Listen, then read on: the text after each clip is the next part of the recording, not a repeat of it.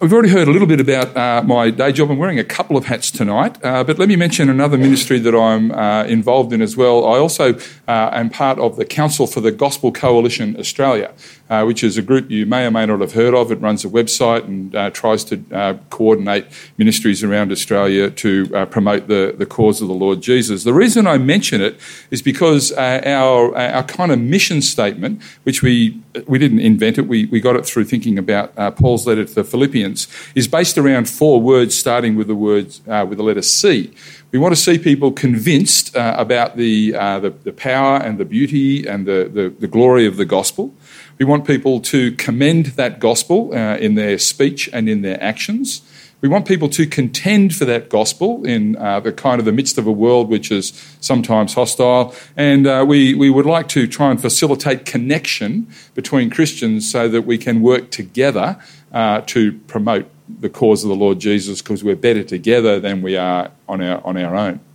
Um, now, having said that, uh, you may think that there are lots of things in the Christian faith that would be good to be convinced of, uh, to commend and contend for. But tonight, I just want to pick out one aspect of the Bible's teaching, which may seem blindingly obvious, uh, but uh, let me say it anyway. I want us to think tonight about the goodness of God. I think we need to be convinced of the goodness of God, and I think we need to commend and contend for the goodness of God. We don't particularly need to connect around it, so that's where the whole thing falls apart a little bit. But certainly, those three uh, C's I'd like us to uh, think about the goodness of God. It kind of kicks off with that first verse in Psalm 107, verse 1. Give thanks to the Lord, for he is good, his steadfast love endures forever.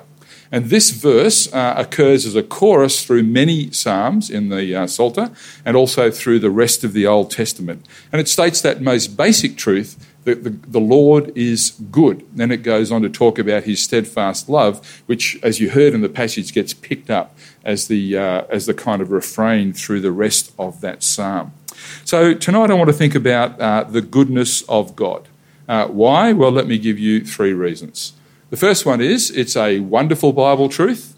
The second one is it's at times a troubling Bible truth. And thirdly, it's an increasingly contested Bible truth. Uh, let me just briefly take you through those uh, as, uh, as to what I'm thinking. Uh, in my uh, role working uh, with the GAFCON theological colleges, I get to do uh, a, a, fair bit of travelling and uh, get to go to a number of different places and meet with Christians. It's fantastic when you meet people uh, around the world who know and love the Lord Jesus and are doing work on his behalf.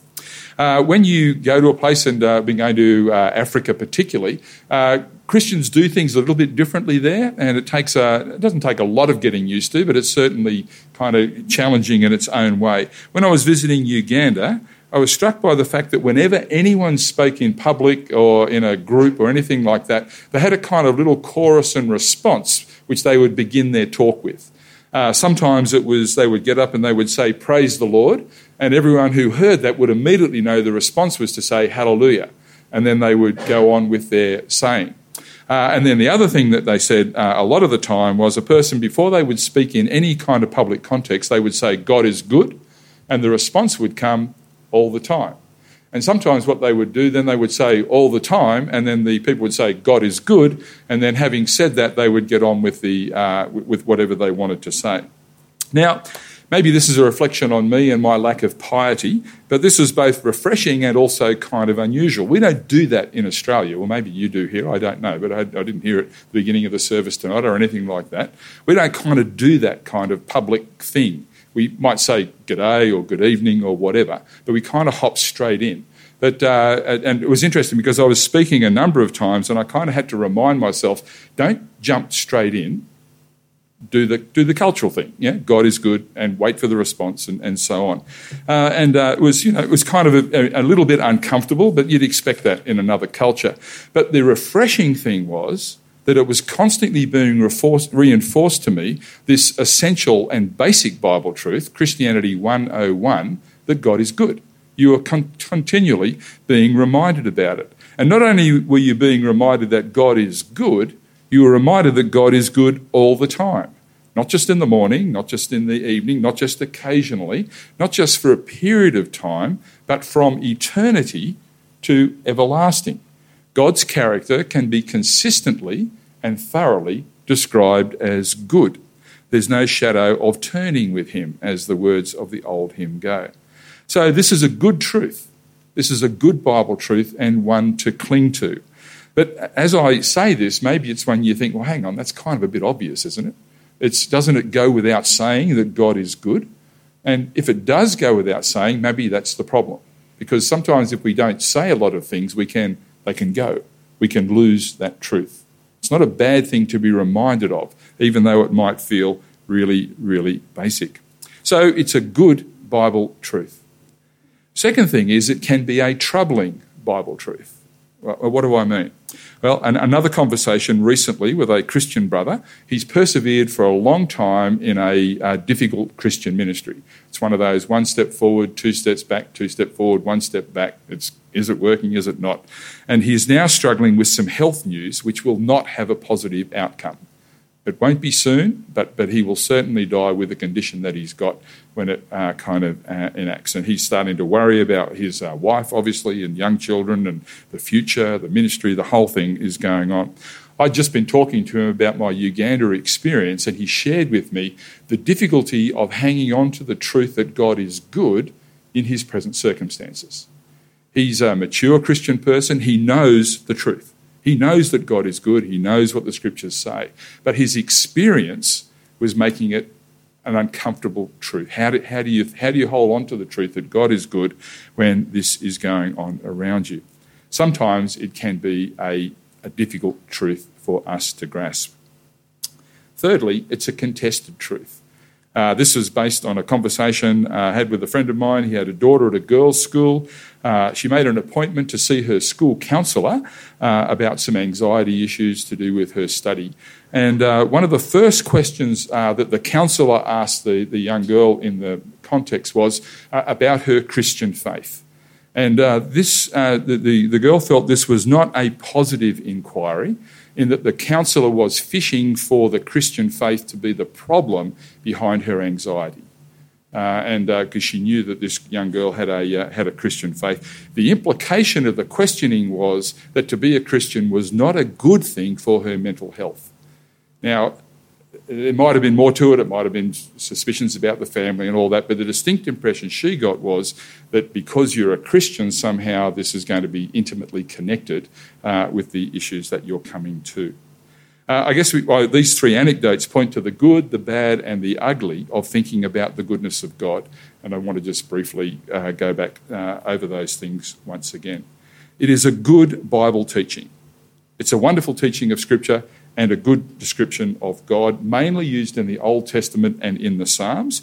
And here's a small selection Psalm 25, verse 8 Good and upright is the Lord, therefore he instructs sinners in his way. When we talk about God being good, it has a moral dimension that he is good in his character, he is upright, he is righteous. Uh, and because of that, he does good to us. So we might say God is good because he does good, but that springs out of a character which is good and pure. Psalm 34, verse 8, invites us to taste and see that the Lord is good. Blessed is the one who takes refuge in him. Uh, the psalmist is confident that uh, if you want to test the fact that God is good, you can. Commit yourself to him and find out that he is good. And you will be blessed, of course, if you take refuge. Psalm 106, verse 2, begins with the same words that we read in uh, Psalm 107, verse 1 Give thanks to the Lord, for he is good, his love endures forever. But then see what the psalmist says Who can proclaim the mighty acts of the Lord or fully declare his praise? The psalmist is simply saying there is a superabundance of good. Uh, to maybe take the words of John's Gospel at the very end out of context, all the books in the world could not contain all that could be said about the goodness of God. It is a superabundance. Psalm 135, verse 3, simply exhorts us to praise the Lord for he is good. Uh, and then it goes on to talk about his choice of his people, Jacob, and his people, Israel. His goodness is his graciousness and his activity uh, with his people. And a similar note is picked up in Psalm 145, verses 8 to 10, describes God's character. He is gracious and compassionate, slow to anger, and rich in love. The Lord is good to all. He has compassion on all he has made. All your works uh, praise you, uh, Lord. Your faithful people extol you because of this. The Lord is good to all, the psalmist says. There is an indiscriminateness to God's goodness. Uh, he is good to uh, the righteous and the unrighteous. He causes rain and sunshine to fall on everybody. There is a goodness there.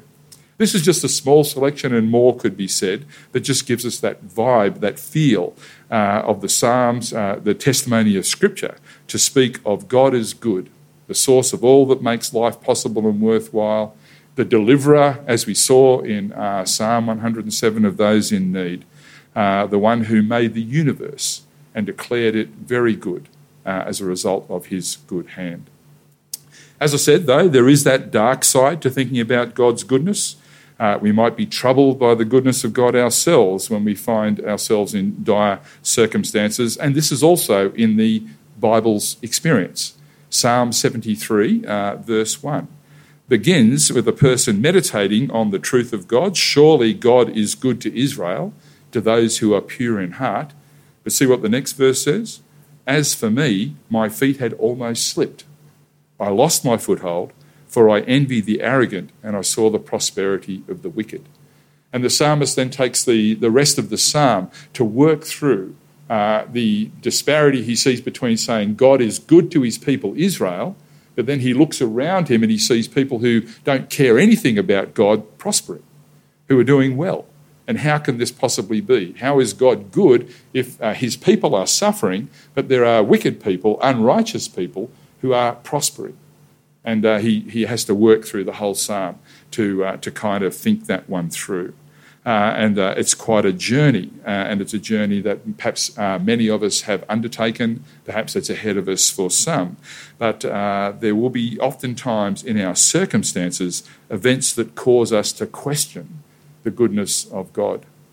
When I was doing a little bit of uh, reading or trying to do some reading on this, I went to the Moore College Library, uh, which boasts that it's the biggest library in the uh, Southern Hemisphere, which is not a great claim when you consider that's Antarctica as an opposition, but anyway. Uh, but we were, I was looking for books on the goodness of God. Has anyone written a book? Surely someone's written a book on the goodness of God. And there is no book titled The Goodness of God. There's plenty on the love of God, the mercy of God, the compassion of God, but nothing on the goodness of God.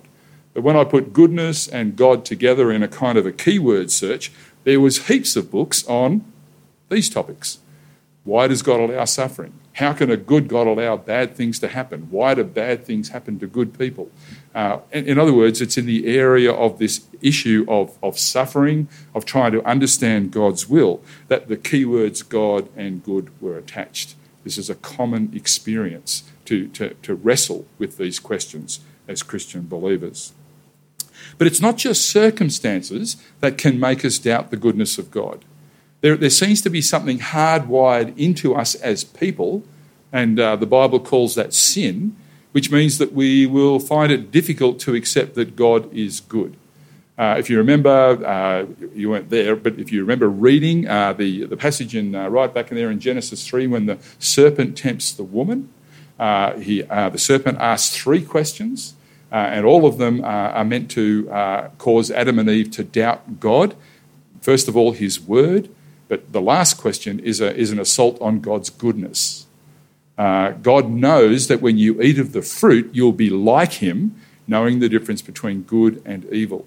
In other words, what the serpent is trying to do is say that you think God is good, well, he's not that good. He's made a law to hold something good back from you. He doesn't, he doesn't, you can't trust him. He's not that good. Uh, you, are, you, you, you need to uh, do your own thing, obey your own voice. Uh, uh, you don't need to rely on God because He is not quite as good as you thought. Uh, and so this, this, is some, this is, can be sometimes within us uh, to, to think about this. We do not take to heart the words of Psalm 119, verse 68. You are good, and what you do is good. That's all, that sounds fine. But the, then the psalmist says, Teach me your decrees, teach me your will, teach me your laws. We will delight to obey God if we understand that He is good. Yet sometimes we find taking God's instruction on board difficult because we, I guess the question in our mind is, is it, is it really going to be that good for me to obey? Uh, and, and this can lead us into all sorts of uh, odd areas. I was especially struck on this uh, by a prayer from uh, John Owen. Uh, I bought this book and uh, I would recommend it. It's called By Tim Chester Into His Presence. If you're looking for something to help your prayer life, this is a, a bunch of rewritten in, in English that you can actually understand of prayers from a, a couple of hundred years ago. Uh, and I was going to use this uh, in my quiet times. I haven't got past the first prayer in the three months I've been kind of praying this, but right in the middle of that is this thought flesh and blood are so apt to have hard thoughts of you we, we, are, we are kind of hardwired, it seems, to think badly of God, not well of God. We are afraid to think well of you. We think it a boldness to look on you as a good, gracious, tender, kind, and loving. Now, there's a whole bunch of stuff we can unpack out of that. But one of the things there is that we can find it sometimes hard to understand that God is good there. And thirdly, and very quickly, uh, thoughts on the ugly. Uh, is God acknowledged as good in the world around us? I've already told you about my friend's experience uh, at the school.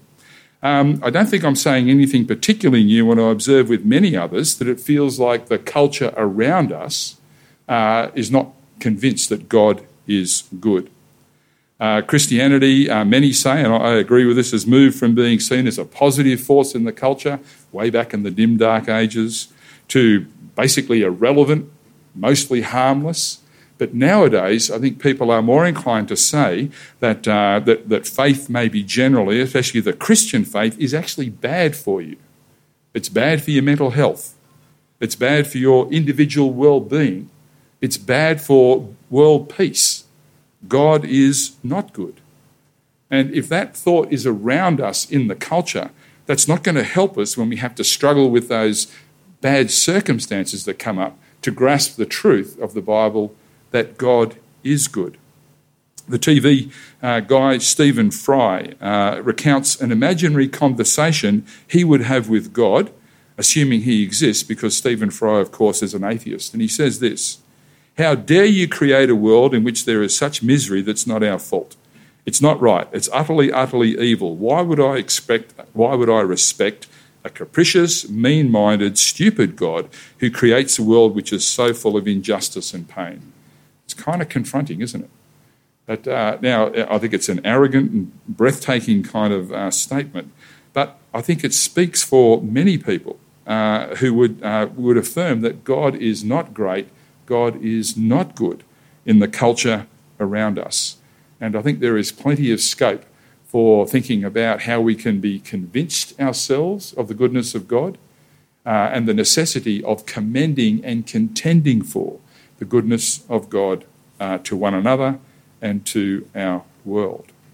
Let me repeat God is good all the time. This is the consistent, consistent testimony of Scripture. It's a complex goodness, no doubt when we uh, consider who God is. And it's, it's complex on, on God's own admission. In Exodus 33, Moses asks to see God's glory. And the Lord says he will cause his goodness to pass before Moses. And this happens in Exodus 34, where the Lord hides Moses in a rock and then causes his goodness to pass by him. And as he does this, Moses hears a voice uh, of God. God describes his name. And he says, This is my name, the Lord, the Lord a God merciful and gracious, slow to anger and abounding in love and faithfulness, maintaining love to thousands and forgiving wickedness, rebellion, and sin. Sounds good. That all sounds good. But then, then the Lord goes on. Uh, yet by no means clearing the guilty, but visiting the iniquity of the parents upon the children and the children's children to the third and fourth generation. Uh, God is good in his love, God is good in his judgments, and his uh, judgments against sin. And, uh, and how those two fit together is a tension that runs through the Bible ultimately until we get to the cross of the Lord Jesus Christ. There are a few references to God's goodness in the New Testament, uh, and this may be this was a surprise when I thought I thought I'm going to find God is good right through the Bible, but when you get to the New Testament, almost no one says that God is good except for Jesus. Uh, when he meets the rich young ruler, uh, Jesus says to him, Why do you call me good? Uh, Jesus answered, No one is good except God alone. He's repeating the understanding of the, uh, the Old Testament there. Jesus is not described as good. He's described in Acts 10 as going around doing good, but, uh, but not quite uh, the same. And this doesn't mean that Jesus is not good, it just means the language is uh, not used there. There might be a backhanded description in John 1:46. Nathanael asks if anything good can come out of Nazareth, and we expect the answer yes, that's Jesus, but that's very kind of obscure. Uh, but uh, but but the what, what we see in the New Testament is the language of love and mercy and kindness is the language that's commonly used about God and, of course, about the Lord Jesus Christ. These, these words, love and mercy and kindness, spell out or explain to us what God to be good means for us. And we read one of those verses in uh, Titus chapter 3, uh, when, uh, Paul says, The kindness and love of God our Saviour appeared. This is the verse I thought that actually had the word goodness in it. I thought it, said, When the goodness and love of God appeared. I, I misremembered it, but that kindness fits in there as well. But everywhere in the scriptures, the goodness of God is assumed. Uh, and it's important for us to know that God is good. It has uh, at least three uh, important things uh, to, uh, to help us as we think about this pastorally. We will not trust God unless we know He is good. Why would you put your trust in a God who is not good? You might have to uh, kind of rely on Him if He's all powerful but not good, but we, would, we put our trust and our faith in a God who is good. Um, if we doubt God's goodness, uh, we will have trouble with obedience because we will try and second guess His law. We will second guess His wise instructions to us because has He really got our goodness at heart, uh, our benefit at heart in His goodness? We will obey if we understand a God who is good. And uh, there's a basic confidence in life that the Christian person can have. We know that everything is going to be all right in the end. We, have got, we've read the last page of the book. We know how it's all going to work out. And we know that it's going to be wonderful. It's going to be a new heavens and an earth and all the rest of it. But if God is not good, uh, and uh, he, he needs to be able to be able to do this and willing to do this, if God is not good, then this is maybe a monstrous lie uh, to us. We need that basic confidence. We need to be assured that God is good. And we can help one another to be assured of God's goodness. We can point one another to the scriptures.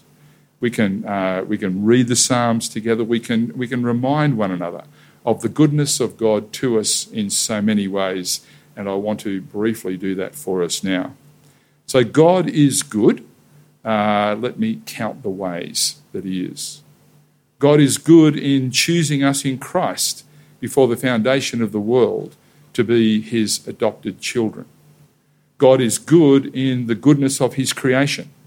Uh, and, uh, and we hear that chorus through Genesis. God is good in his day to day care of his whole creation. He causes the rain and the sun to shine and fall on the righteous and the unrighteous. God is good in his patience with his people. They continually fail and sin against him, the people of Israel, and yet God forgives and restores and brings them back God is good in that He is faithful in keeping His promises, and we can be uh, sure that His promises will be kept. God's character is good. He's a loving Father, Jesus tells us, who cares for His children, who loves them and disciplines them in their love. God is good in that He is kind to the undeserving, the ungrateful, and the selfish, as we've sung a couple of times. God is described in terms of the shepherd who is good, who leaves the 99 to search for the one who is lost. God is described as the good father who waits and watches for the wandering child to come back to him from a far country. And God is the one who is good, as I've said, who prepares a new creation for us to look forward to in hope. So, God is good from the beginning of time to the end of time. Uh, and He is good at every point in between. I guess we could say that he is good in everything, everywhere, and all at once, if you want to kind of pick up that phrase. And of course, ultimately, right in the middle of that, we see in Jesus the goodness of God as we contemplate the cross. where we see uh, Jesus uh, take, undertake God's judgment so that forgiveness, that, that sin's being cast from as far from the east as the west, as we reminded at the beginning, that, that can happen.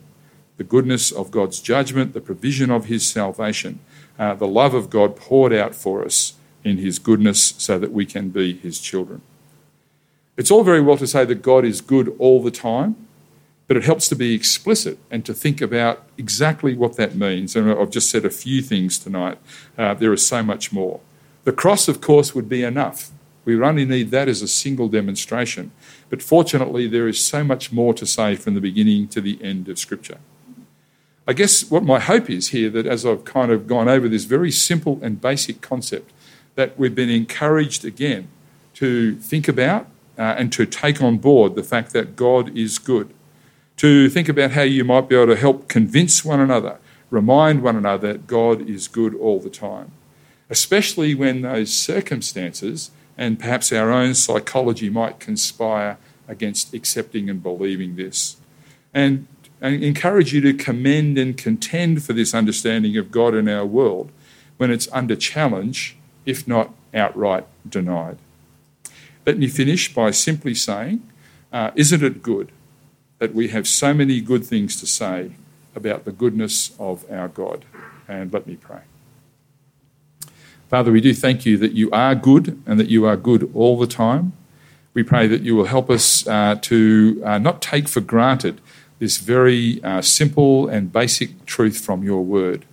We pray that uh, you will help us to grow in our trust, in our obedience, in our confidence, knowing that you are good, working all things uh, for our good uh, according to your purpose as revealed in the Lord Jesus Christ. And we pray that in the, uh, in the midst of sometimes doubts that may come uh, and words from our culture around us, that you will help us to hang on to this truth and to uh, let it do its good work in our lives of bringing forth that fruit of righteousness that you desire. We pray this in Jesus' name. Amen.